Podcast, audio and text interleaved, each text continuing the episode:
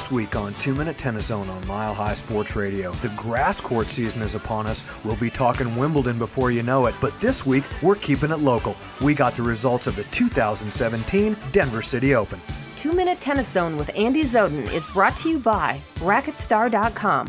Upload your profile today. Worldwide Vintage Autos, unique real estate investments, and USTA Colorado. Go to coloradotennis.com for all of your competitive and recreational tennis needs.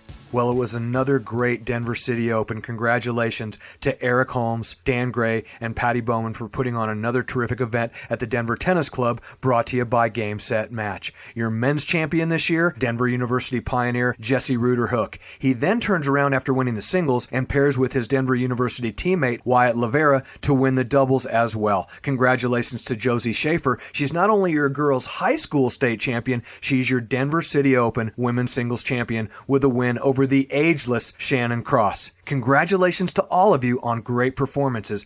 I've got the performance of yours truly in this year's Denver City Open right after this. Two Minute Tennis Zone with Andy Zoden is brought to you by USTA Colorado. Go to coloradotennis.com for all of your competitive and recreational tennis needs. USTA Colorado is a proud partner of Mile High Sports.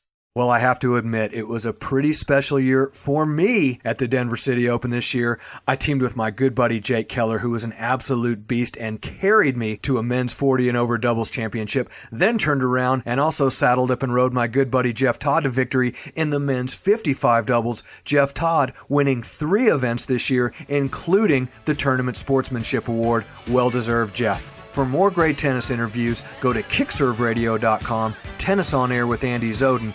This has been 2 Minute Tennis Zone on Mile High Sports Radio.